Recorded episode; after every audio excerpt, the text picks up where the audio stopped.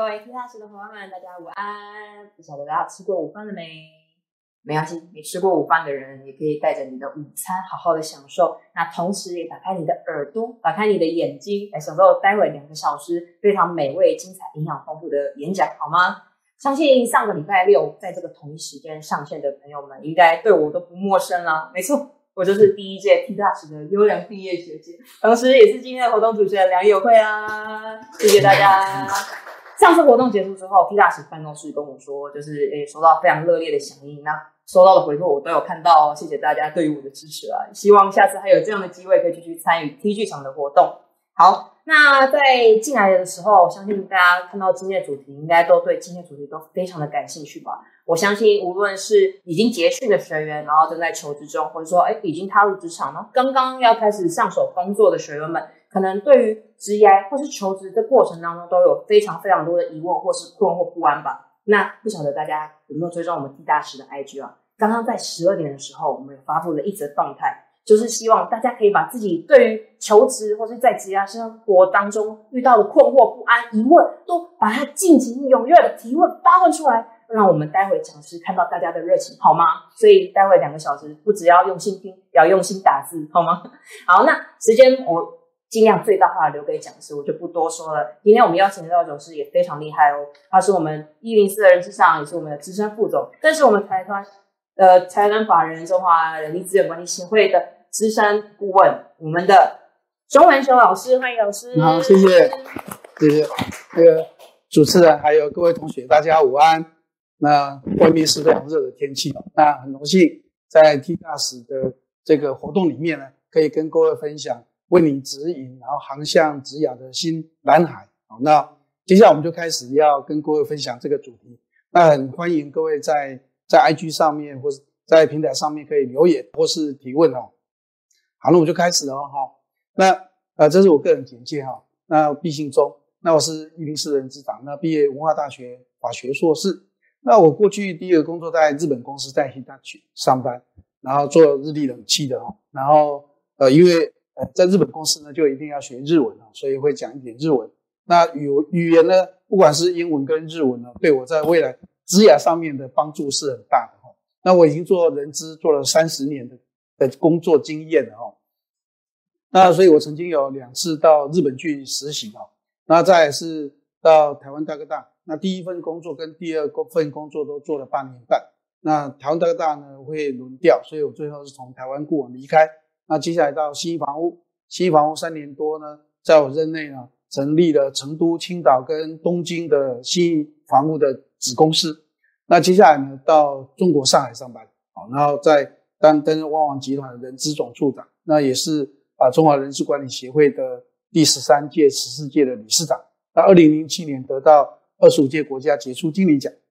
那今天呢，要跟各位同学分享的几个主题，就是第一个呢是今年的就业市场跟的分析跟趋势。那今年呢开春以来，我们在媒体记者一天到晚都会。关心这个议题哦，包含昨天我在那个劳动部开会哦，也是会关关心到整个就业市场跟产业经济发展的主题。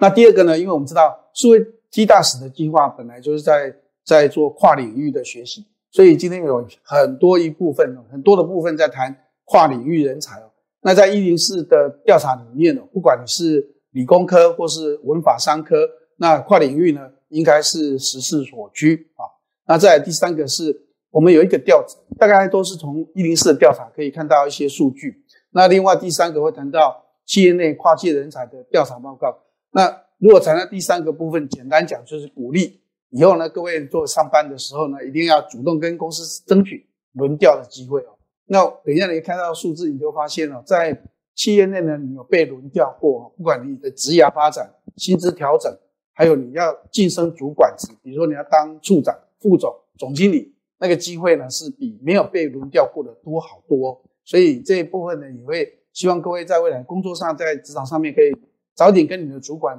去沟通说，说即使我这份工作做两三年，我是不是有机会可以轮调？那最后一个是要跟各位分享职场心法，因为谢谢各位同学在呃这个课前呢就提出很多问题，而且每一个问题的含金量都很高哈、哦。那特别是呃跟主管的相处或是在职场上的应对。所以我在在第四个部分呢，会跟各位提到说，在职场上面你怎么跟你的主管相处，然后还有在工作的态度是怎么样哦。那最后一个呢是结论哦，跟 Q and A。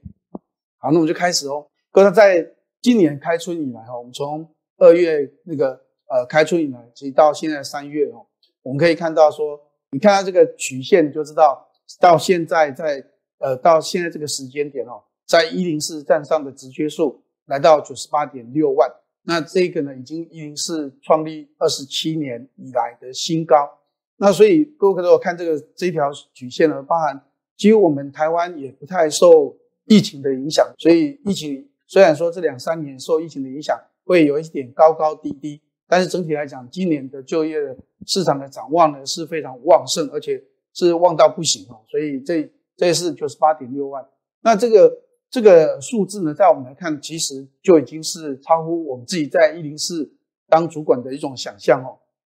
各位可以看到，这也是那个红色线的最上面是今年的哦。你可以看到一月、二月到三月这个数字呢，都红色线呢是非常飙高的，对不对？那蓝色线呢是去年的，然后灰色呢是前年的，就是二零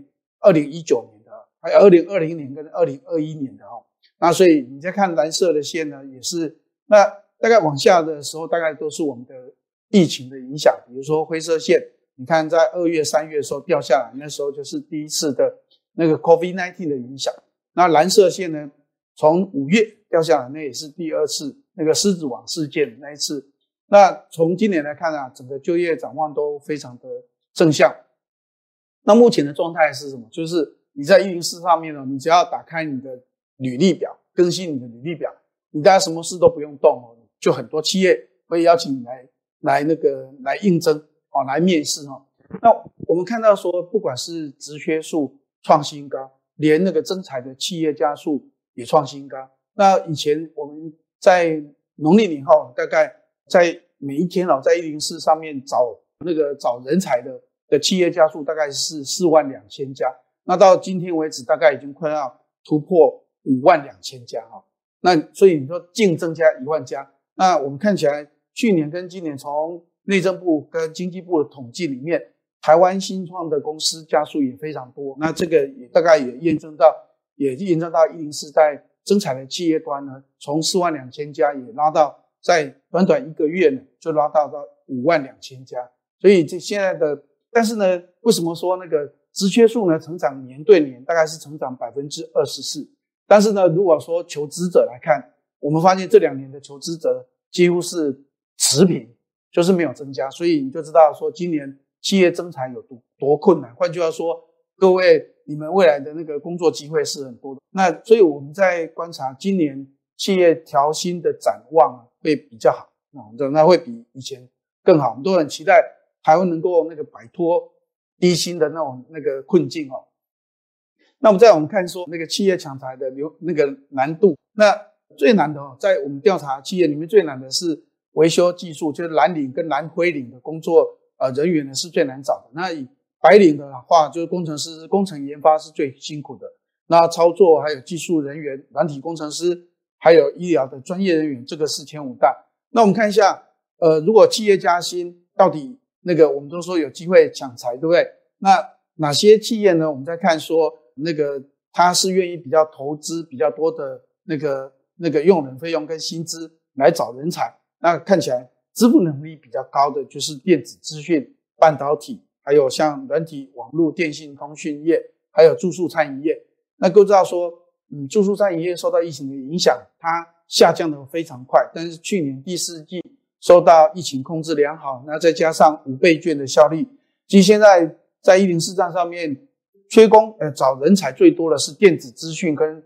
半导体，大概来到二十万人。那餐饮业它已经住宿餐饮业已经拉到第二了哦，它大概也有十六万人的缺口。那再来是零售业，那这个也是相当多的那个缺口，包含零售、一般制造、一般服务，还有营建跟不动产。那一开始在谈刚刚的就业展望，就是让各位知道说，其实在今年台湾的增才动能呢相当的高，然后呢企业缺才非常的恐急，所以我们在说今年呢是呃、台湾大概是最近这十年来或十五年来那个增财最困难的一年哦。当然，除了企业很关注以外，那他们自己本身也也是呃花了很多那个那个金蛋银蛋哦，怎么样去留住人才？那谈到呃在今天的主题里面，不管是你是跨领域或是我们叫斜杠，那其实在从全世界的趋势里面，你会看到说啊、呃、未来的的那个平台经济，还有就是未来的工作的形态会更多元。那我们大概举举那个跨界学习新创业，我们举这个英国的一个知名作家叫 Lynda Gratton 哦。那你可以看到说在，在在那个投影片里面，他提到零工经济时代来临呢，你要创造自己的工作组合。那各位如果看到红色字体，你看他就那个，如果你去 Google 查一下 ，Lynda Gratton 他是在英国是在全世界是相当著名的作家哦，他是一直在研究未来的人那个高年级哈、哦。高年龄的时代，但就是你的寿命越来越长，那到底每一个人哦，大概未来活到八九十岁呢是没有问题的。那所以他在提到这本书里面呢，他就提到说，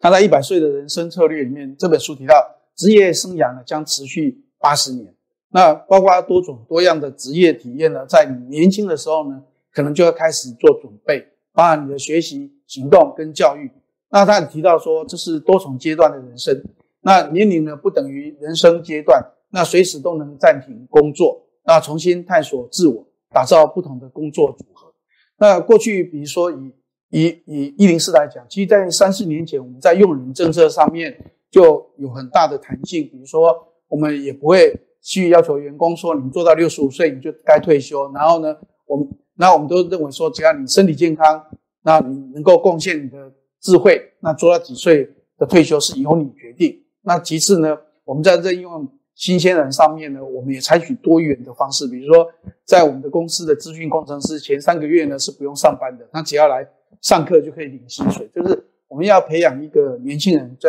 专业上面的的学习。后面好像我会稍微提一下，就是一零四在培养工程师怎么样跨领域哦。好，我们可以先因为这个单元第二单元我们先来谈那个跨领域的调查报告。那这个是在二零二一年，那前面两三张图片在谈二零二一年，那接下来会谈到最新的跨领域的调查，在三月份的齁。那我们在二零二一年调查里面，你可以看到说大学生齁，他那个履历表里面呢 百分之五 有跨领域学习，但是等一下你会看到今年调查又往上走了齁。那我们发现其实大学生在大学里面修双修或是辅系的比例呢逐年提高。那在跨领域的趋势呢，从二零一零年的 四点二 到二零一九的呃 ,二零一九 的 六点九, 那到今年应该 八点六 了。那你看到数字来讲都逐年提高。那个跨领域的的那个第一份的工作，在大学毕业的学长姐他们是以软体网络偏好跨领域的毕业生。啊，就是哪些产业呢，等一下也会提到说哪些产业超喜欢那种跨领域的，就是你不是只有懂一种专业齁。所以为什么说呃双修辅系是有必要的齁，还有参参加其他的学程。因为我看我在看很多大学里面有一些 A I 数位的学程也出来了，然后还有健康医疗生技的学程也出来了。那换句话说，你说法律系的人他可以去懂科技，然后会计呢，像国内也有会计资讯研究所，对不对？还有法律科技研究所。这这个在台湾的那个高等教育里面，跨领域呢已经变得越来越普遍。好，那我们看说在跨领域的平均薪资里面呢，诶跨领域的薪水比较高哦。所以在一零四每一年都会像跟Cheers或是跟商周，我们每一年都有一些合作的研究，探讨说到底什么样的科系念辅系双修或是念研究所齁是比较好的。那等一下大概跟跨领域的调查是结果是差不多，有三个核心那个学程哦。那这三个学程是你只要跟这三个学程搭上边，基本上他的薪资的那个起薪的那个调薪的幅度是非非常高的齁。那所以你会看到说高出那个有跨领域哦，高出四千三百七十七块哦，那个溢价程度幅度达到 百分之十五。那一零四的调查除了说他薪资比较高以外，他接受呃面试的比例啊他也会比较高，接受企业面试邀约的几率也比较高。那最佳的组合呢，就是数学、电算学科，还有经济跟社会。那等一下你看它第五点，对不对？它的黄金枢纽呢，就是这三个科系，哦，数学、电算、语文跟人文学科，还有工程学科。好，那如果说我们看一下，呃， 二零一零到二零一九年的一些趋势里面来看，那如果我们看最左边，过去十年呢，跨领域的平均薪资呢是三万三千七，那你如果是单一专长的话，大概只有还不到三万块，对不对？那平均溢价呢比较高，那平均溢价的幅度呢会高达 百分之十五， 所以我们从从这些调查可以看到说，你在大学的期间或是你毕业以后呢，你能够有跨领域的学习是很重要的。好，那我们这个是今年二月底的数字，就是我们在看六大学群里面大学毕业生的呃月薪中位数，因为未来各位要开始找工作还是转职，你应该要知道大学毕业生大概平均的薪资，以整整体来看，工程学科、资讯、商管、法政那的薪资呢，工程是比较高，是 三点二万，那当然资讯、商管、法政它也是来到三万块钱，那只有观光休闲是 二点九万，比较低，所以社会人文也是蛮高的哦，它也是平均拿到三万块。那右边各位可以看到说，还是国立大学齁，他们的那个起薪还是都比较高齁，包含像那个台大、台城清交、阳明啊，齁，然后阳明交大，还有政大，还有像台科大。但是这最下面有看到辅大还有淡江，他们的那个起薪也是蛮高的哦，他们也都来到 三点二万齁。好，那我们接下来看说，以今年二零二二年的调查里面，产业雇用跨领域的排行榜哦，那最最常用那个跨领域的哦，所以各位知道说，你要了解说，假设像呃各位都是 T A S 那个培训的取得那个那个证照的哦，就是通过这个培训的计划，那相对的你们在呃在那个应征这几个产业啊，他们的薪水也比较高，然后呢呃也对跨领域的也是最欢迎的。第一个就是软体跟网络业啊，然后第二个呢是呃鞋类、纺织制品。那我们看到台湾呢，在全世界那个鞋类的代工来讲，大部分应该是全世界第一齁，所以台湾的主要的企业呢，像宝成啊，还有像呃纺织业的儒鸿、聚阳，还有像祥兴宝这些公司，他们的据点都在中部啊，但是他们是全球化的布局。那在纺织、成衣还有制鞋，台湾在全世界大概应该都是第一名齁。那所以在呃鞋类、纺织制品业，他们的薪资也蛮高的哦。那再来是电脑及消费性电子制造业，还有广告行销、传播经纪业、法律服务业。那这几个产业你可以发现说，为什么他们都比较重视跨领域哦？第一个来讲就是，像鞋类纺织，你可能要懂得要能够有那个制程，那另外你要懂得那个呃设计。还有材质，比如说纺织的材质是隔热的、透气的、防水的，哦，然后另外还有一些高科技的应用，这个都是在纺织跟鞋类，他们本身就会有这样子的连结哦。那再来是电脑的跟消费性电子，比如说手机，还有像那个 notebook 跟电脑哦。那制造业这一部分，台湾本来就很那个在全世界都是最最好的这个生产基地哦。那我们在发现广告行销跟传播经济。你除了要懂企业管理、营运、市场调查，那大数据的统计，好，那另外你也要懂得如何去掌握消费者的喜好，然后消费者的变化，所以你在传播、行销、广告，那这个也都要跨领域哦。那法律服务业，刚刚我大概有提到，就是法律的毕业生啊，即使你考上律师，你第在律师事务所第一年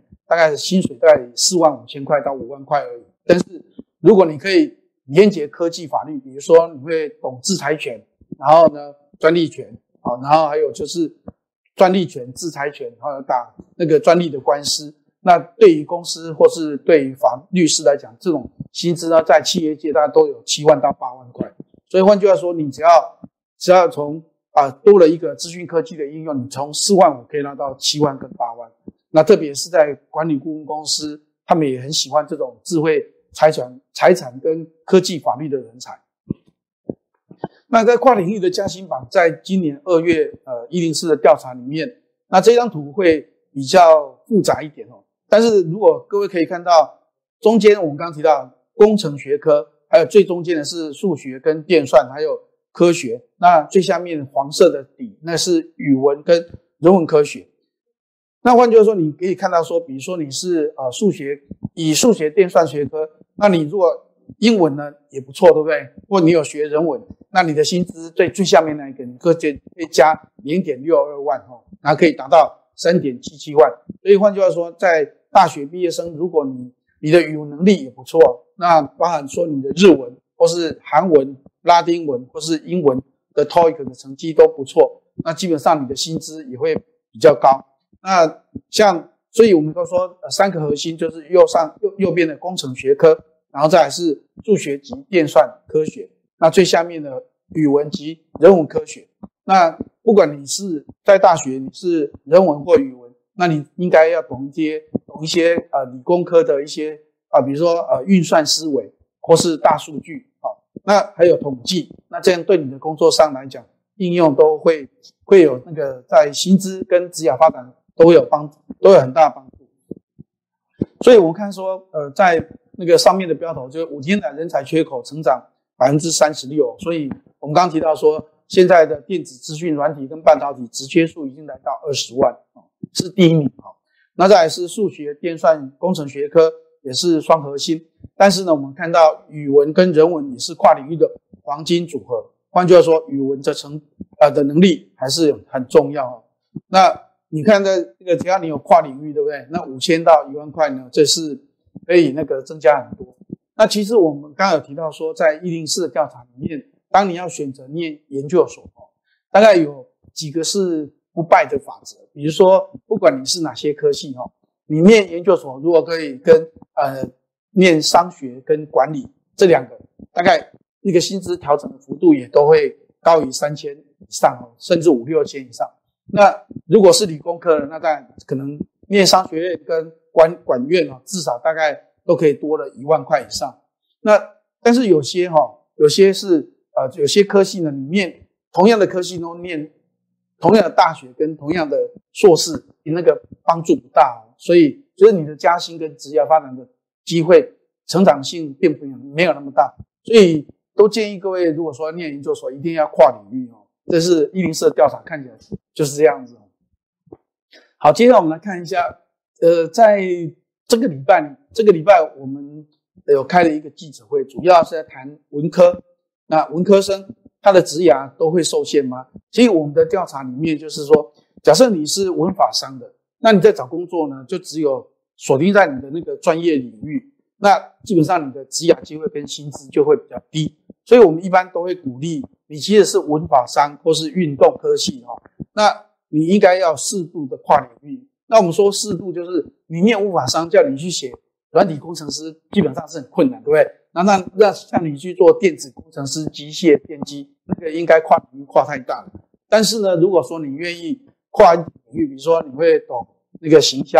企划、企管，然后经营还有分析啊，那财务那。可是你文法上，你要懂一点财务还有管理，那基本上对适度的跨领域，各位可想而知，就是说你那个那个领域的广度啊，就会比较宽。那相对的，你应征的工作，你在找工作呢，你不要只针对自己的领域去找。举例来讲，比如说你是观光学系，难道你找工作这只能只会找饭店跟旅馆业还有餐饮业吗？当然一定不是这样子哈，因为如果你只限定这样子，当他们受到 COVID 十九 的影响的时候，那个职缺啊，关得很快，很多人会会失业的。那当然，你就要找其他，像比如说我们在研究观光学系的的毕业生，其实他们很多人在做人资的工作，跟我一样，他们都表现得非常优秀。那观光学系的人，他如果愿意去走商学、管理跟语文这三个专长，那基本上他们的职涯就变得非常宽广，而且呃那个薪资待遇啊也都变得很高。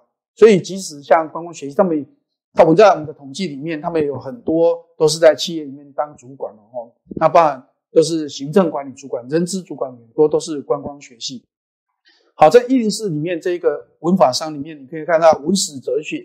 我们发现它也适合做那个行销企划，对不对？最左上角这一个。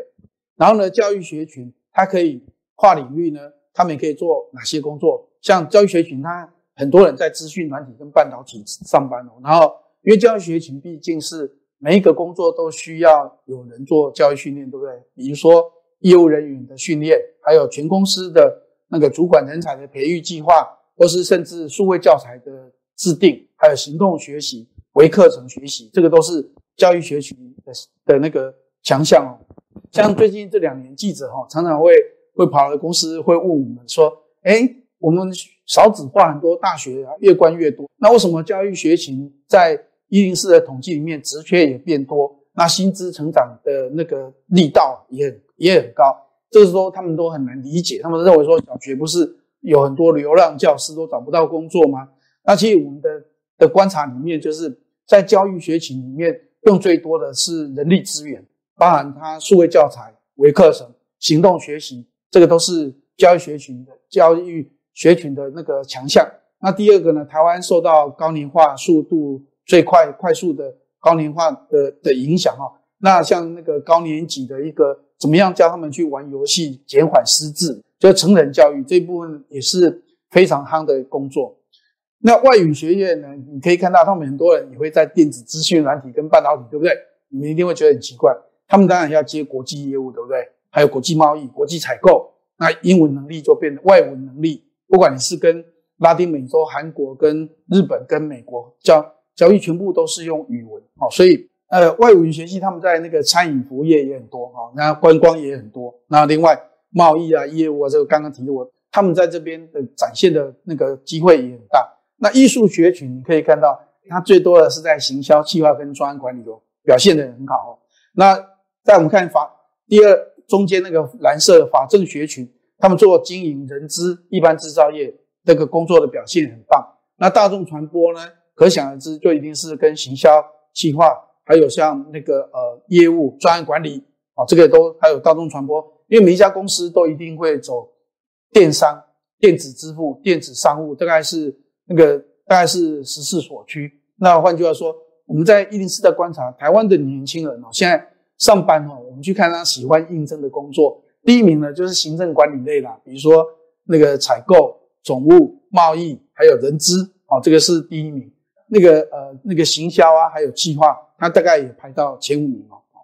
那社会心理学系，他们也都会在电子资讯软体跟半导体产业哦。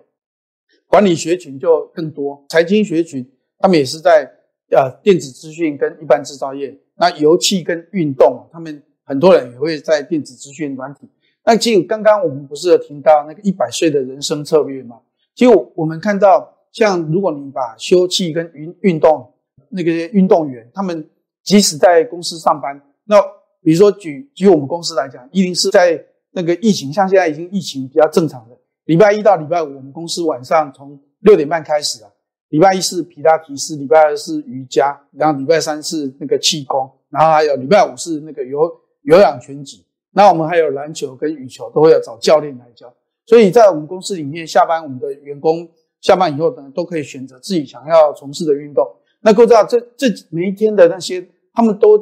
他们都有些人在白天在那个呃运动健身的公司上班，那有些人呢，甚至有些在台大医院他们在上班，然后晚上来我们公司教那个气功、太极拳啊、哦。所以你会发现，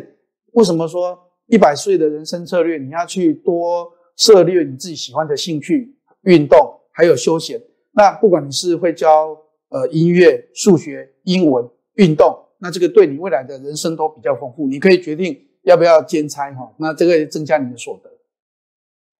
那再再来是我们看我们这一次的调查里面呢，这礼拜发布的讯息说，像那个问企业说，你你们的技术员啊、工程师都找理工科的吗？其实你可以看到 百分之四十六 企业他们会邀请文科生来担任技术员，还有像技师。那这个都都会有一些相关的那个呃调查里面，你会看到。百分之四十六 他们都会用他们来做技术类的，像工程师还有技术员。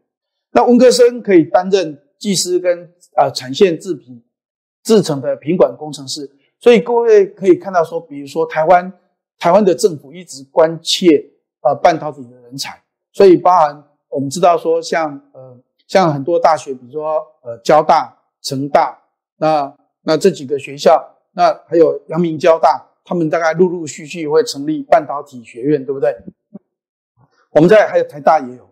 那台大也有成立半导体学院。那我们知道说，呃，半导体它会有上游、中游跟下游。那上游当然是像联发科哦，或是联咏哦，那他们会做的是那个 I 那个 I C 晶片的设计啊、哦。那再来是制造，比如说台积电，它是属于制造的晶圆制造。那像日月光、历成，他们是属于封装跟测试。那在上中下游，他们需要的那个半导体的人才其实就不太一样哈、哦。比如说呃那个下游最多的还是在那个包装员啊、技术员、操作员。还有制程工程师，那中游呢，它会有设备工程师，那还有中游跟上游非常重要的是研发工程师，好、哦，还有半导体的工程师。那这些工程师，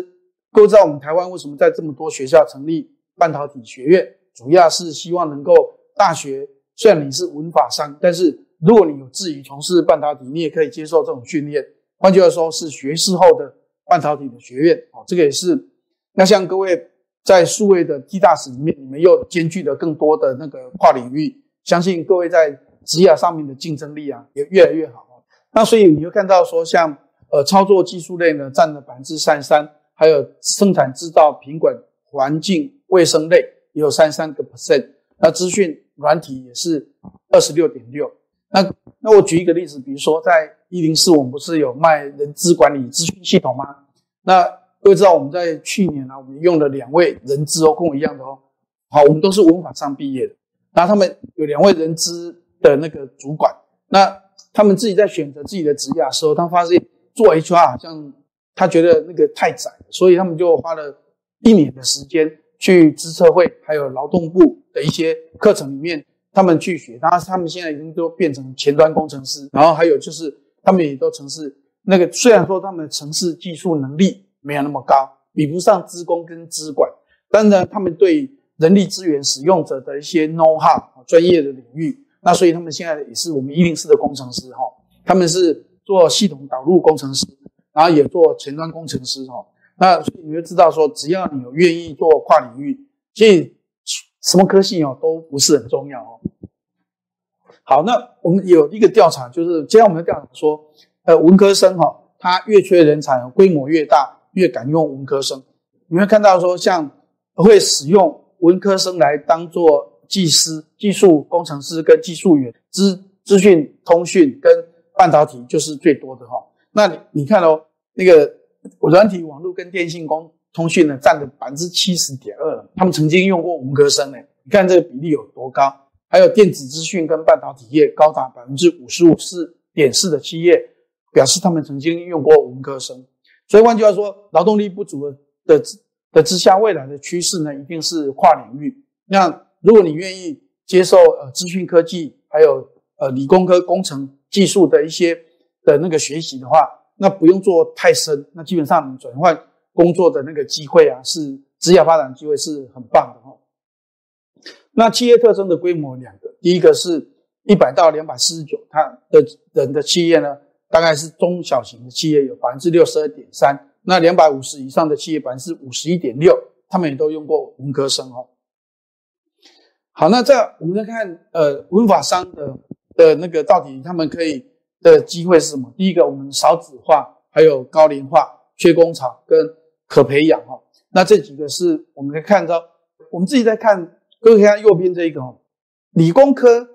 他们的硬实力比较好，但是呢。那个文法商他们的软实力就是沟通协调、跨团队合作，他们的那个叫 soft skill 比较好。那 hard skill 呢是毕竟理工科跟资讯工程他们是确实比较强啊，所以各位可以看到说，其实愿意任用理工科的企业，在我们的调查虽然说比较低，有 百分之三十二， 那他们的考量是什么？他们很重视文法商的软实力，然后不愿意的呢，他们还是认为硬实力比较重要啊，所以你会看到左下角那一个。是不愿意任用的，他他们是占的比例是比较高。第二个机会是企业评估文科生担任技术工程职的评价。那我们问企业说，你用过文科生哈、哦，担任工程师跟技术员，那你对他们工作满意度啊，他们胜任度，用十分量表，他们的评价是 六点一 分哈、哦。那看起来这个都比平均值有一点稍微高了，就比较高。那正如我刚刚提到。在左边软实力的胜出，在工作责任感，你看文法商的会比较高哦。然后人际沟通，那另外，所以你会看到说文科生表现比较佳的是在工作责任感、人际沟通。那另外呢，语言能力还有团队合作，这几个呢是文法商学生是强项。那硬硬实力呢，确实诚如我们刚刚的调查是逻辑思维跟推推演的能力啊、哦。那另外工作专业的 hard skill 技能，这边是相对比较薄弱啊、哦。但是你会看到文科生他们在人文、美术跟艺术涵养上面，它的展现度也比较好。那还有像客户关系还有服务，所以你只要跟人相处的大部分文法商他们在这个能力上面是比较好的吼。就好像我以前在那个呃不动产业在信义房屋任职的时候，我也曾经调查过说，到底我们那个业务人员吼，绩效很好的业务人员，他们大部分都是来自哪些科系吼？那当然各位知道，因为做不动产业来讲，它不是无限科系的。那我们就发现像呃语言、社会，然后哲学、历史，还有就是像那个呃考古学系齁、哦、历史学系，那人文的、法商的，他们都表现得非常好齁、哦。那当然可能因为我们在看看法就是商学院的或管理学院，还有像资讯工程，他们可能在就业市场上面的机会也比较多。那相对的文史哲他们的工作机会比较少，他们在对业务的工作呢，他们就更加的那个努力啊、哦，去去看待这一份难得的工作机会，所以他们在绩效表现上面就会也会展现的相当棒哦。那第三个，我们看文科生担任技术工程职，那 二点八 年可以追平，就是说，假设你是文科生，当然我们知道说，一开始你的起薪一定是比不上资讯工程跟跟理工科的一些呃的学生，但是呢，我们自己的调查里面那。大概养成期呢，平均是 二点八 年了，就是文科生就可以把技术能力把它拉上来。好，那你可以看到说比较多的都是两年到三年的比例，企业认为文科生在呃 二点八 年左右呢，就可以呃跟跟一般的理工科呢，它的技术能力呢是差不多的水准。好，这也是我们看那个调查来看的话，是差不多是这样子，也是很有机会的。好，我们看薪水，大概是那个刚刚讲的是能力，对不对？薪水是三年之内呢，就应该有机会可以追平哈。就是我们问说，当企业同时聘用文科生跟跟理工科的理科生的话，那只担任那个技术职哈，那如何给薪？那当然第一个呢，最上面理科生比较高，是 百分之四十九， 对不对？然后两人持平呢，就是在中间。那文科生比较高，当然不太可能，对不对？所以你会看到，然后文科生比较。比较高的比例就非常低，最下面是不一定哦，你在学的啊跟面试所展现的专业能力，那所以我们的统计上面看起来，大概三年文科生就有机会跟理工科是达到薪资水平是一致的。好，那接下来是我们来看另外一个调查，这是二零一八年的一零四做了一个调查，所以在这个调查里面，我们想要了解是说，呃，刚刚都是在从求学的阶段去探讨你要不要跨领域还有斜杠，对不对？那再来我们看一下跨界成功者，他就是在担任管理职的比例比较高。那我们在在一零四的调查里面哦，绿色的部分呢就是有被那个轮调过的，那你可以看到说呃在中间那个八是跨界成功的，那 百分之五十九 呢他们是那个是整体来讲他转任那个那个管理职啊的比例是比较高哦。那那个未曾跨界的绿色，就是你如果没有在公司里面被轮调，你担任管理职的机会 百分之三十点九， 那相对的是比较低。那如果你有被轮调，那基本上你有 百分之五十九 的机会可以朝管理职的比例。那这边也要跟各位分享，就是说一般大公司在对于总经理或副总经理的人才培育，他一定要让你轮调啊，你要做不一样的那个工作领域的尝试跟轮调历练，那你才能够往总经理这个职位去发展哦。所以从这样子的调查你就知道，那个你要从事管理职哦，大概大概一定要接受轮调是比较好。那另外我们的调查就看说，那为什么那个薪资呢？哦，我们看红色的这一条 bar 呢，就是表示它有跨界成功。其实我们在定义跨界成功，就是说你的成绩被轮调过，而且你对你的工作满意度的分数也比较高。那我们就认定你是属于跨界成功的人。那跨界成功的人，你看从二十五到二十七二十七到三十，还有三十到三十五的，不管是从哪一个年龄层来看哦，那个跨界成功的人薪资的调薪幅度都比没有被轮调的还要高。所以我都鼓励各位在未来企业里面，你应该应该跟你的那个老板举手哦。像像我们在那个 H R 的领域里面，像我我记得我第一份工作也是这样子，我一开始做人资管理的工作，做劳保健保出勤薪资处理，我从来没有碰触过那个教育训练。那我就跟我的主管说，那我可不可以有机会轮调？那坦白讲，我的主管做做了三年，他还是没有给我机会哦。那后来我怎么做呢？我就干脆跟老板讲说，以后的教育训练呢，我都当跟跟课的就好哦。那所以我在礼拜六、礼拜天很年轻的时候呢，我都跟课。那一来可以拿加班费，对不对？哈，因为你会跟课嘛。那你要第二呢，中午的时间你又可以跟国内一流的老师一起用餐，对不对？然后可以跟他。那第三个，你就上课不用钱啊。所以那时候从我年轻的时候，大概把国内哦所有的知名老师啊全部都认识了哦。所以那我这边也观摩他们的讲师教学的技巧，那他们的讲义是怎么编排的，那这个都对我的未来的职涯都有很大的帮助。所以有时候各位知道，当你你要主动出击。那像在那个一零四也是一样，我进到公司七年六七年前进公司，我就跟跟董事长跟总经理说，我是很乐意可以接业务主管的职缺哦。所以三十年前我就开始接业务主管的职缺哦。那在整体的表现上面也算是还不错哦。我每一年的业绩成长跟达成率也都是相当相当高哦。那所以我不是只有做呃人资长，还有管行政总务跟采购，然后还有当业务哦。这个就是那我我自己在职涯的经验里面，我都发现你一定要举手跟老板勇于表达。那其实当像我当主管，下面的同仁愿意跟我这样讲，其实我都会很高兴，而且我一定会 keep in mind， 对不对？我一记下来，我知道说，哎，这小这小伙子他已经跟我表达过，他想要轮调，那甚至呢，他是跟我说他可以调企划，可以调业务，所以在一零四那个在我们都非常鼓励员工可以轮调哦。举例来讲，像我们的那个业务同仁啊，很大部分都是从企划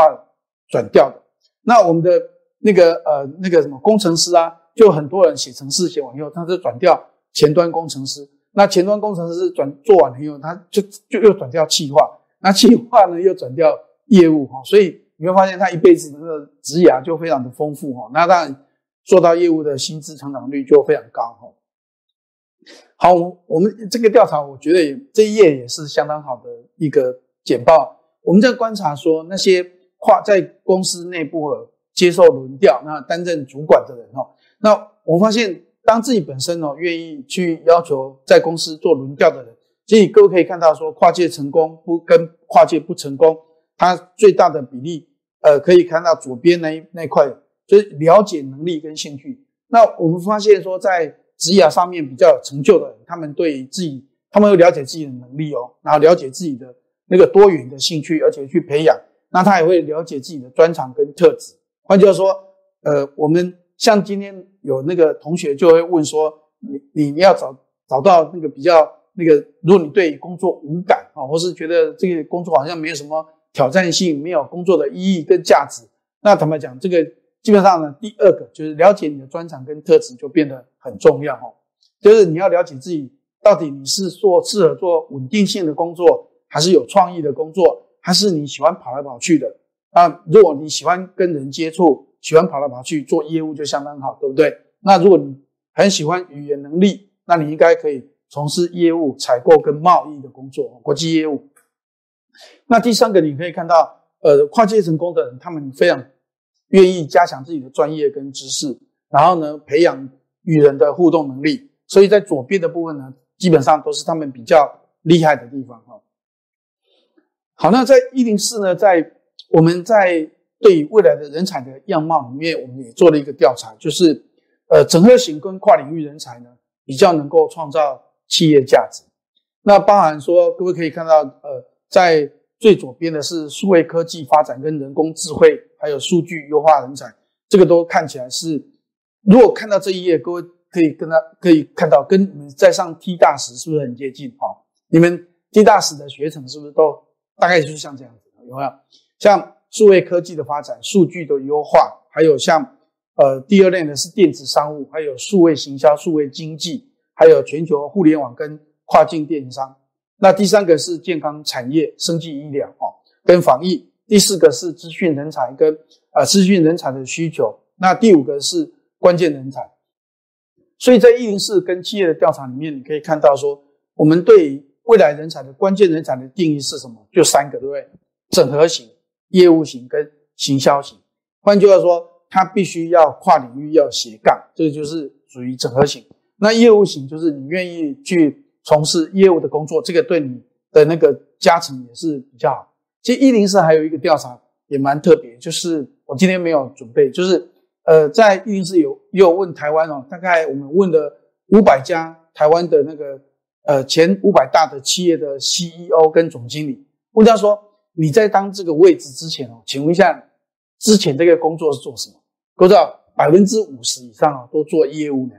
基本上呢，他们在担任台湾的前五百大的企业里面呢，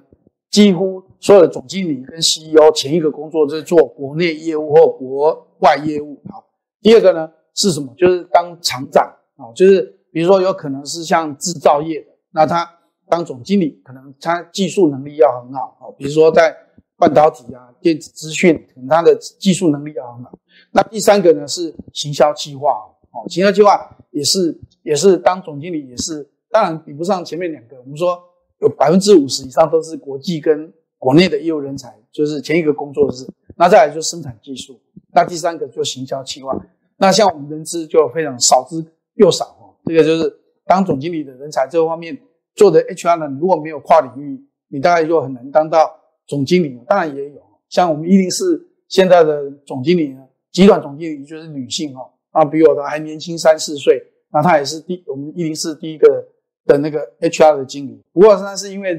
一零四呢本来就是做那个人力资源服务的哈，所以 H R 呢就比较有机会可以当到总经理。那一般公司大概比较难。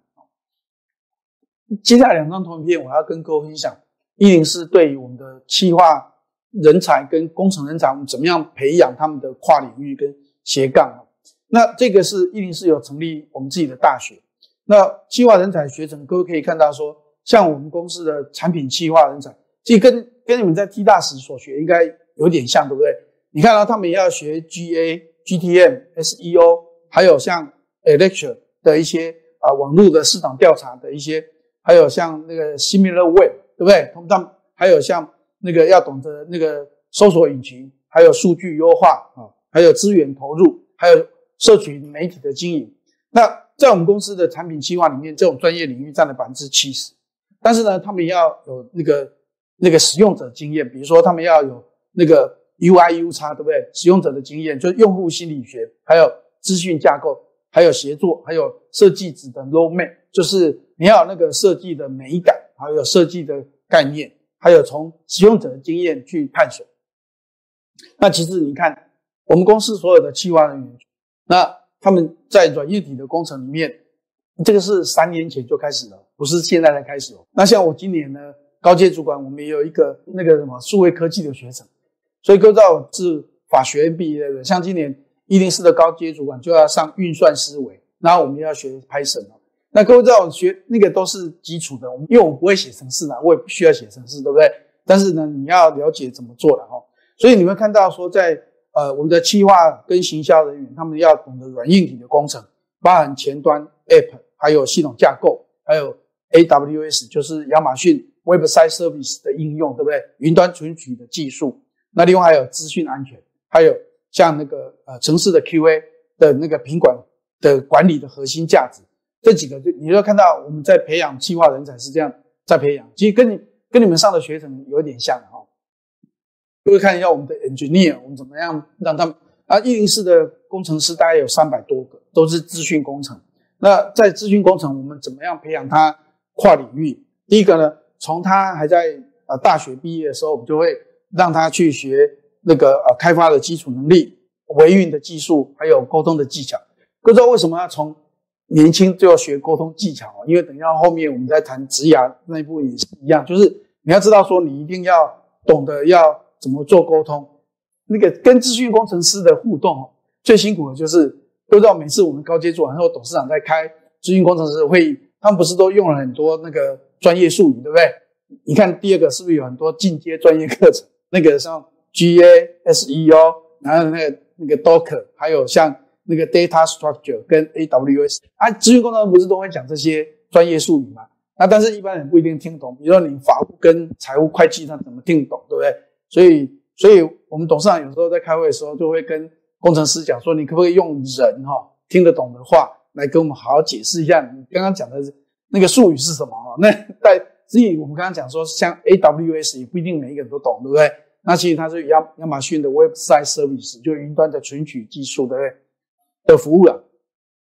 所以在跨专业领域，所以我们说，我们从那个大学刚毕业来我们公司上上班的工程师，我们都很强调他要那个沟通，要用人可以听得懂，一般人都听懂的话去跟人家沟通哦。那再来是跨专业的领域，它会有前端、后端 App。那为什么一零四坦白讲是 A W S 的重度使用公司啊？是那个亚马逊的那个重度的使用者哈。我们很多的的一些啊、呃、程式语言跟跟那个程式呢，大部分程式都是上云端哈。那在 V I P 三点零 就是我们最进阶的技术的一个课程啊。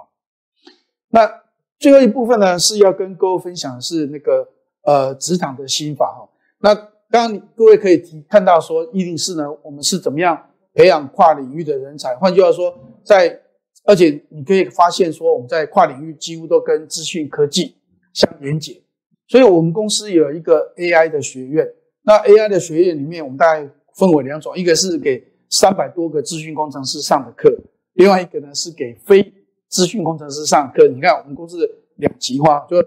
就非非资讯工程，那我们就会有不一样的学程哦。所以这也是跟各位可以跟各位讲说，其实在那个我在担任中华人资管理协会理事长的时候，那因为全世界的 H R 组织哦，人力资源组织是有国际性的，那它会有世界人力资源联盟。那台湾是属于亚太区的，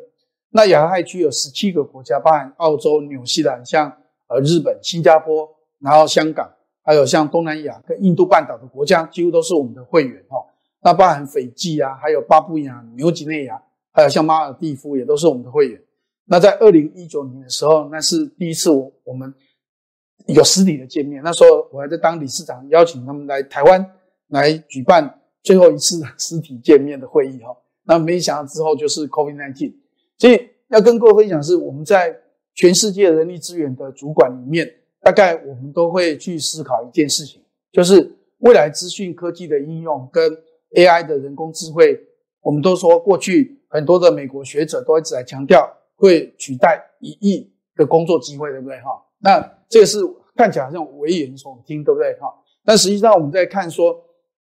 所以在呃亚太区的人力资源联盟里面，我们有十七个会员国都一直在讨论，那到底人力资源的主管，你怎么样让你的员工不会被资讯科技所取代？那答案呢，就是我们刚刚讲，就是你要跨领域。那另外就是人机协作，关键四个字，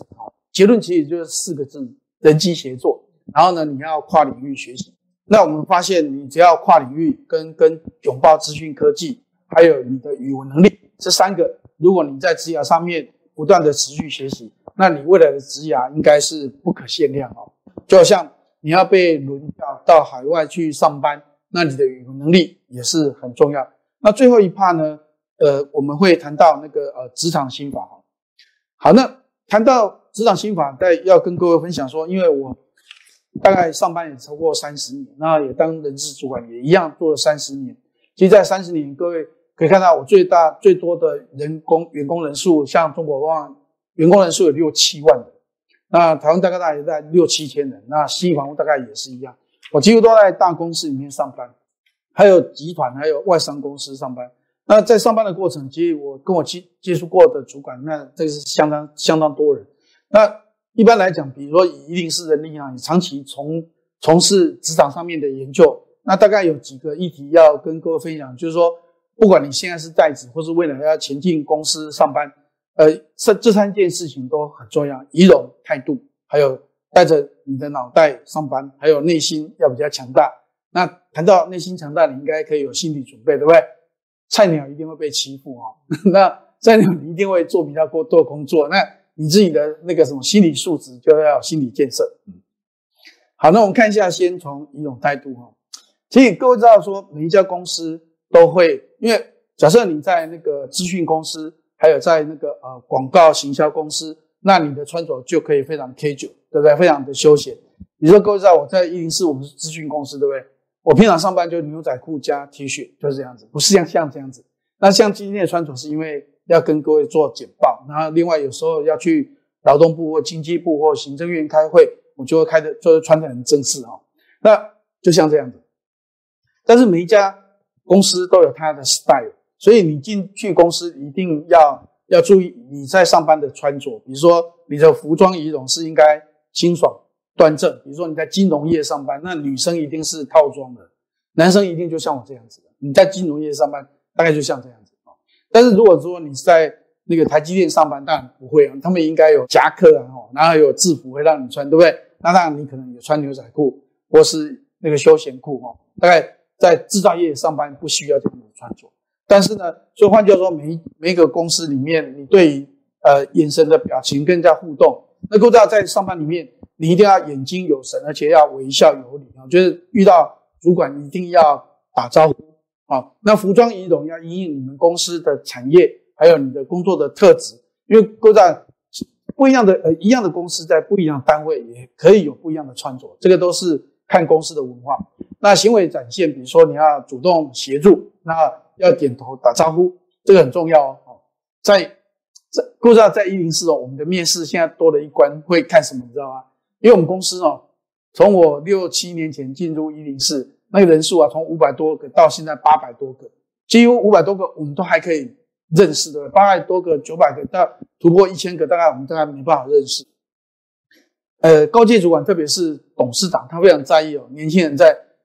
都知道，有时候我们董事长在电梯里面，比如说我们从十楼到要到二楼或三楼，那到比如到七楼打开了，或到六楼打开，那很多同同仁菜鸟看到董事长，第一个不会打招呼，第二个。明明要进来，看到董事长在里面，赶快跑出去，对不对？哈，那我们董事长就会跟我，有时候跟我下去，他就会跟我讲说：“哎呀，我的脸实在长得太难看了，我下一次应该保持微笑。”其实他内心是很受创的哈。他也就觉得说，为什么他长得那么可怕嘛？为什么同仁不愿意亲近他，连打声招呼都……各位知道，这个就是高阶主管的想法哦。那所以各位知道，在电梯里，你一定要主动打招呼哦，然后还有生活习惯也很重要。我们一零四在今年的面试里面，我们已经开始在观察，从你进来办公室跟我们总机柜台小姐的互动，我们就开始打分数了。哦，就是你会不会跟人家打招呼啊？然后呢，你进去门，你会不会敲门叩叩叩？有没有？啊，进去以后呢，你拿椅子，然后会不会先跟主考官说：“哎，两位主考官，大家好，谢谢你今天邀约我来面试。”好，那谈完以后呢，当你要起立的时候，椅子会不会靠在里面？然后呢？会不会在出门之前呢？啊、呃，再跟主考官说，谢谢两位主考官今天给我的这么多时间，那让我了解贵公司。那出去的时候呢，在金格里打声招呼，然后再离开。各位知道，从你一进门，其实我们都在给你打分数。那不是只有我们呢，包含我以前在那个呃服务业，你说以前在跟王品的戴胜义董事长互动，他他也都这样看的。有一次我们在开会分享得奖的时候，在经济部得奖，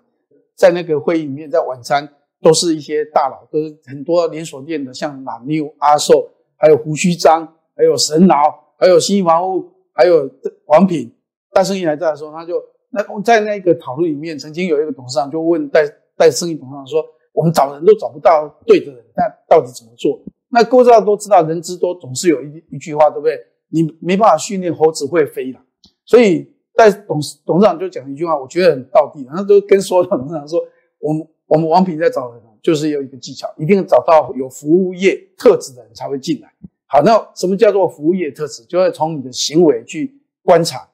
所以各位知道，在服务业上班哦，你要你要去服务业去应征，你要从一进去跟总机柜台互动，就要保持礼貌。虽然你不是这种人，对不对？那你要应征，你就要展现你的行为，你要调整你的行为。那会议里也是一样，准时准时要开会，而且开会要专心。其实各位知道，我在跟所有董事长互动，我觉得所有董事长我都已经是当到一级主管。我在开会里面常常会被，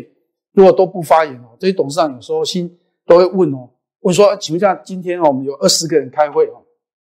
开了一个早上会议，二十个人就有十个人有发言，还有提问。还有一些建议。那其他十个人，像像有些董事长就会讲什么话呢？其他十个人如果下午你的会议还是还是你想要保持不想发言，我都建议你可以去忙你自己的事哈。其实他讲完很客气，对不对？哦，那其实就是说你没有任何的 input， 你有没有互动，那你下午就可以不用来开会了哈。你应该不需要。那他也会讲一句话：你们都被邀请来开会，就表示你应该在会议邀请人是希望里面有一些 insight， 有一些 input， 对不对？啊，不然他可以为什么要邀请你来，对不对？所以顾道要给你的建议就是，以后开会一定要发言啊，包含提问，还有给建设性。那你不要害羞说你不懂啊，然后问了一些白痴问题，这个都不用害羞。在企业里面，那各位反正你什么事都不讲哦，老板不会记住你。好，那我们后面会提到怎么样老板记住你，你一定要发言。然后当然你要发言，你要让董事长就一次就记住你，就要把握这个发言的机会。那你事先就要把所有的会议资料全部都要看完。那发言要要你要问问题要问到核心，那你只要问一次，董事长就把你记一辈子的。啊，如果你你什么事都不发言，没人会，你人家不知道那个坐在左前方那个小伙子是谁啊？谁会认识你啊？那你发言，董事长跟总经理开会，你就举手啊、哎！我是行销计划部的某某某，那我我我有一个问题想请教哈。那经过什么样的统计数字？你看完以后，我可不可以请教主办单位这个数据所代表的意义跟未来的发展趋势，还有我们如何应用，对不对？啊，董事长就会记住，哎，这小伙子不赖哦。不知道我们有很多年轻人都是这样被把主的哦。那一定要准准时哦，你不要董事长在里面你。在那个迟到进来，那你大概就毁了哈。那再来是带脑上班，我们说那个呃，你对带脑上班就是你要对呃人的特质，包含你自己的老板、你的同事，然后对你的主管，你一定要更加的了解啊，就是说你的背景特质、工作习惯、沟通模式，因为很多的主管都是很忙的。我再举一个例子，像以我来讲，我就是最讨厌跟主管那个最好主管都不要一辈子都不要找我，就是这种。那开会呢，我最喜欢坐在最角落，什么事都不要讲啊。但是问题是不行啊，你在职场上，我跟跟各位分享，你不可以这样子啊，对不对？啊，所以你就像我的话，我最喜欢的就是坐在最角落，然后呢，不要有人有找找我，我也不想发言。然后呢，主管最好都不要跟我互动，这就是我最喜欢的心理模式。但是不行，你就必须调整。那各位，我跟各位分享我怎么调整。比如说，我自己很讨厌跟总经理开会，对不对？跟董董事长也是，我自己就是干脆。我自己强迫我自己每一个礼拜或是每一个月跟他约好，我就是跟他在他的 Outlook 直接给他说，我一个月大概月中或是月底，我就固定要跟你开会，先约你的时间。所以各位知道，等于后面我们提到主管哦，最讨厌的哦，你的工作需要他盯你，这是他最讨厌。那我都建议你反而要反过来，换是换句话说，你去盯你的主管说，哎，你给我一些回馈吧，我已经做好了，可不可以给我意见？那你就会变得。所以主管会认为你真的是很棒的小孩子，所以你要了解你的工作习惯要改变，还有沟通模式，那你要主动出击。像我我的心理障碍的克服就是透过这样子的才去克服，就强迫自己，然后固定什么时间要跟总经理开会，直接发 Outlook 给他，虽然内心不是那么想要，对不对？但是你还是上班没办法，对不对？那再来是对事情的工作内容、绩效的标准跟制度流程，你要去理解。呃，绩效标准，老板怎么样看待你的绩效展现？比如说，呃，你的数据不可以有错误，那你的文字也不应该有错误啊。那还有对呃产品的服务文书的系统，你必须要了解跟熟用。那再来是了解你的主管是很重要的，因为我们知道上班时间你有太多的时间，那个呃要跟你的主管，甚至你跟家人的那个眼睛张开的时间，搞不好都没有跟家人多，对不对？跟主管的互动还搞不好还比较多。所以了解你主管的背景、他的沟通习惯，还有就是他的特质跟沟通。各位知道我以前也遇过那个主管超相当凶悍的，会丢文件、会骂人的。但是各位知道说这种互动方式，有时候你会觉得自己很不想跟这种主管相处，但是你有时候会要从另外一个角度去看，就是说，呃，他这个就是他的人格特质。像我在很多公司里面，这种主管有时候我都觉得。他的人缘虽然不会很好，但是有时候你从他，你有时候你会发现他其实就是就事论事，他不会针对个人去批判或是给你贬贬低，但是呢，他只是就事论事的话，那大概就要慢慢接受他的沟通习惯就是这样子啊、哦。那因为上班我们知道哈，你没办法太，你没有太多机会可以选老板，对不对？大部分都是老板选你的哈，所以你大概要了解说，在了解你主管的沟通的方式，那慢慢去了解说，那当然他如果是针对你个人会贬低，那这种应该就是涉及到职场暴力，比如说他在公开场合说你这个人怎么那么烂、这么逊、这么笨，对不对？那当然就已经构成职场暴力或职场不法侵害。但是实际上，如果是就事论事，那你就慢慢去调整自己，去接受他的沟通的方式，还有他的人格特质。那比如说，呃，你老板他是否有结婚，他的毕业，还有他的个性是很急。当然，你看过很多老板很急性子的，所以很急性子的哦，大概他交代你工作哦，你隔天就要给他回馈，你不要等一个礼拜三天，他应该早就受不了了。好，然后还有沟通的方式，用那个 mail， 用口头，而是用 Teams 或是用 Line 联络。那频率习惯的频率跟时间啊、哦，所以为什么说你大概可以建立说，呃，你跟你老板的沟通是月初、月中还是月底比较好？这个你自己要去衡量哦。那主动出击哦。好，那工作内容呢，就是比如说，呃，对于一个，这是举一个例子，比如说中中间那个是招募专员，他的工作内容呢就是帮公司招募人才。他的绩效标准呢，就是业务人员那个上半年要找三十个，三个月内要找齐。那假设你是行销专员，你的绩效标准是那个活动要满意度要 四点五 分以上，那结束要两周内，活动要两周内完成所有的报告。然后工程师当然就是 bug 要要什么样的等级一下要达到三个月内呢？是三个以内的，这个都是绩效标准的一些参考。好，那你要跟确认你的工作说明书、工作指导，那跟主管确认他期待你的工作标准，还有期待的水准是什么。那再来是我们在看说，呃，在制度流程式上面就包含说，你要了解你当还是一个新人的时候，你一定要参加新人训练，然后呢，要透过那个工作的 on the job training， 就是在在职的训练。那另外呢，了解公司的办法、操作手册跟 S O P。那内心强大就是你要有一个呃正向的心，还有企图心跟开放心跟坚毅的心情，就是说在公司里面，你对于公司的所有的正向心，就是呃你不要对老板给你上的工作，你就说为什么欺负我菜鸟，对不对？那为什么这个工作不找别人要找我？所以主管在 assign 工作都会有想法的，他想要让你接这个工作，他都有一些想法。那如果你有什么疑问，你也可以跟主管说，请问主管，你对我这么那个信任哦，给我这个工作，那为什么你对我是如此？因为我毕竟刚到公司，为什么就给我这么艰巨的困难的工作？谈谈你为什么对我这么有信心哦？可以，你还是可以提问哦。那当然你要有企图心，你要开放的心去接受不一样多元的工作，还有工作的历练，包含职务的调动、海外的调动都要积极争取。那坚毅的心就是我们知道哦。你进入每一家公司都有那个初初衷，对不对？就是你进入的公司，你一定有一些理想，还有一些想要做的事情有没有被实现。那当然，你要实现，你要透过你坚毅的心情去达成哦。所以各位知道为什么等一下会看到，我们通常从人资的角度，我们都认为每一个工作至少要待两三个嘛，哈。下一页就是了哈。好，那我们看一下说，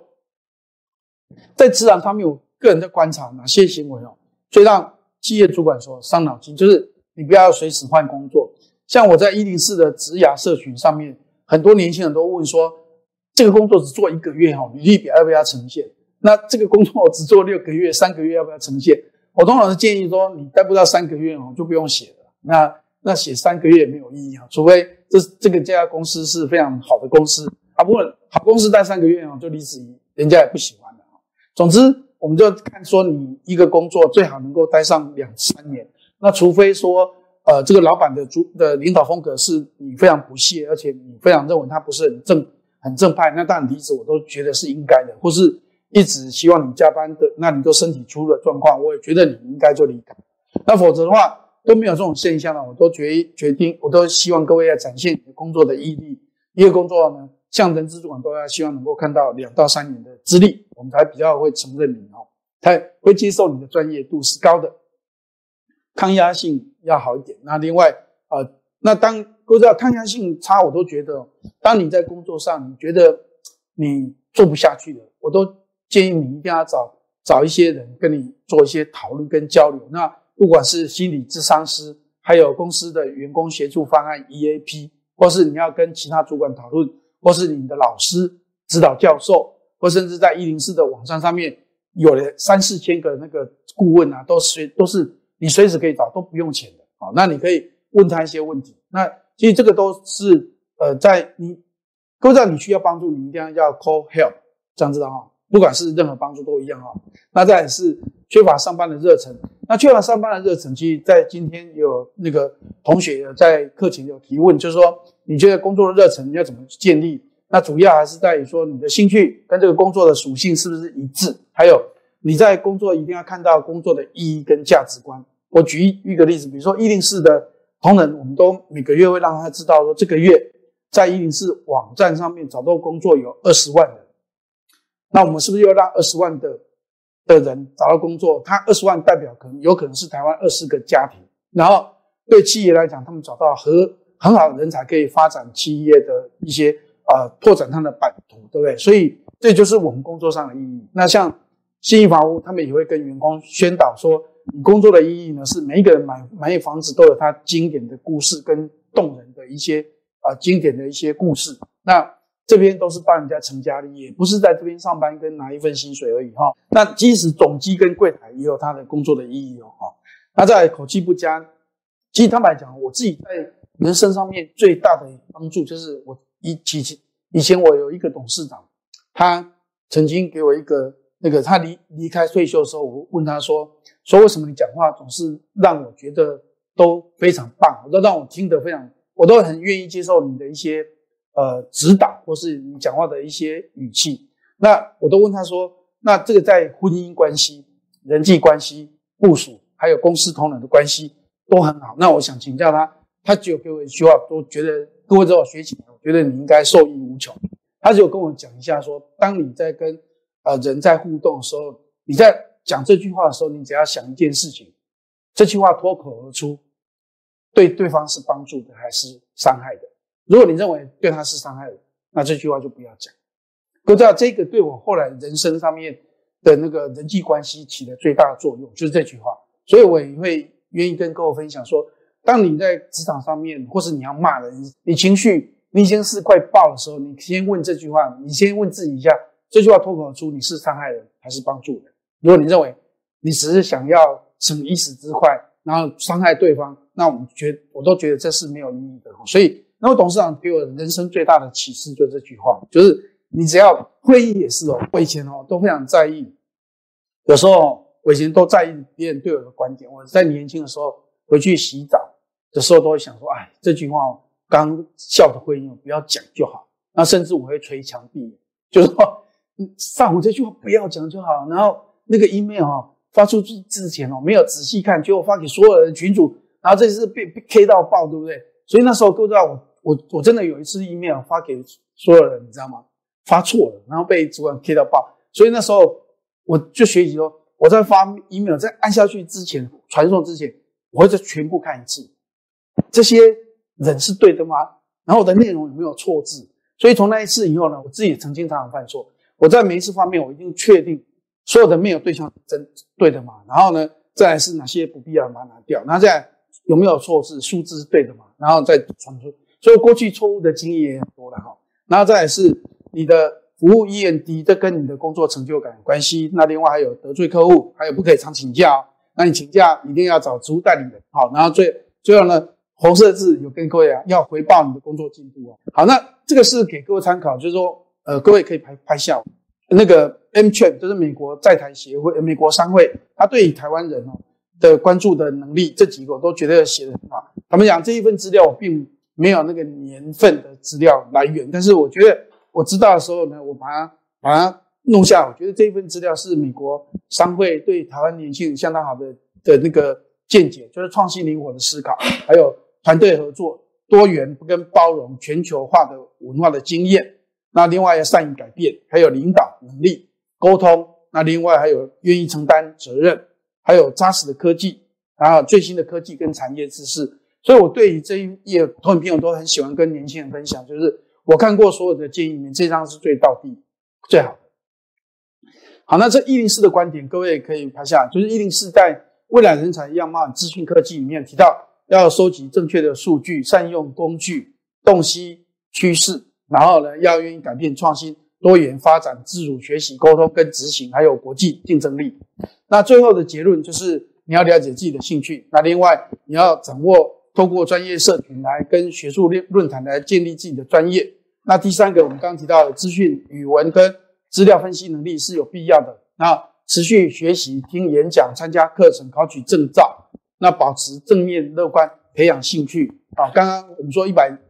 岁人生策略都有提到了，你一定要培养你的兴趣，包含语文、运动、旅游，你的人生会更加的丰富。那另外，未来的工作职务上面保持弹性，不管是在国外、国内派遣或是职务轮调都可以接受。那慎选。那个呃，你的职业发展就是每一个工作要待两到三年。最后呢，是你要接触跨文化跟多元包容的职场的适应能力。因为我们知道说，现在台湾的职场已经是五六七八九，换句话说，会有六个世代在职场上面上班。那你对于那种四年级生、五年级生，或是你是九年级生，你要在六个世代里面跟不同世代的人互动，就变得非常重要。所以，我们应该要保持这种多元跟包容的一个文化跟能力。好，那今天我的分享到这边。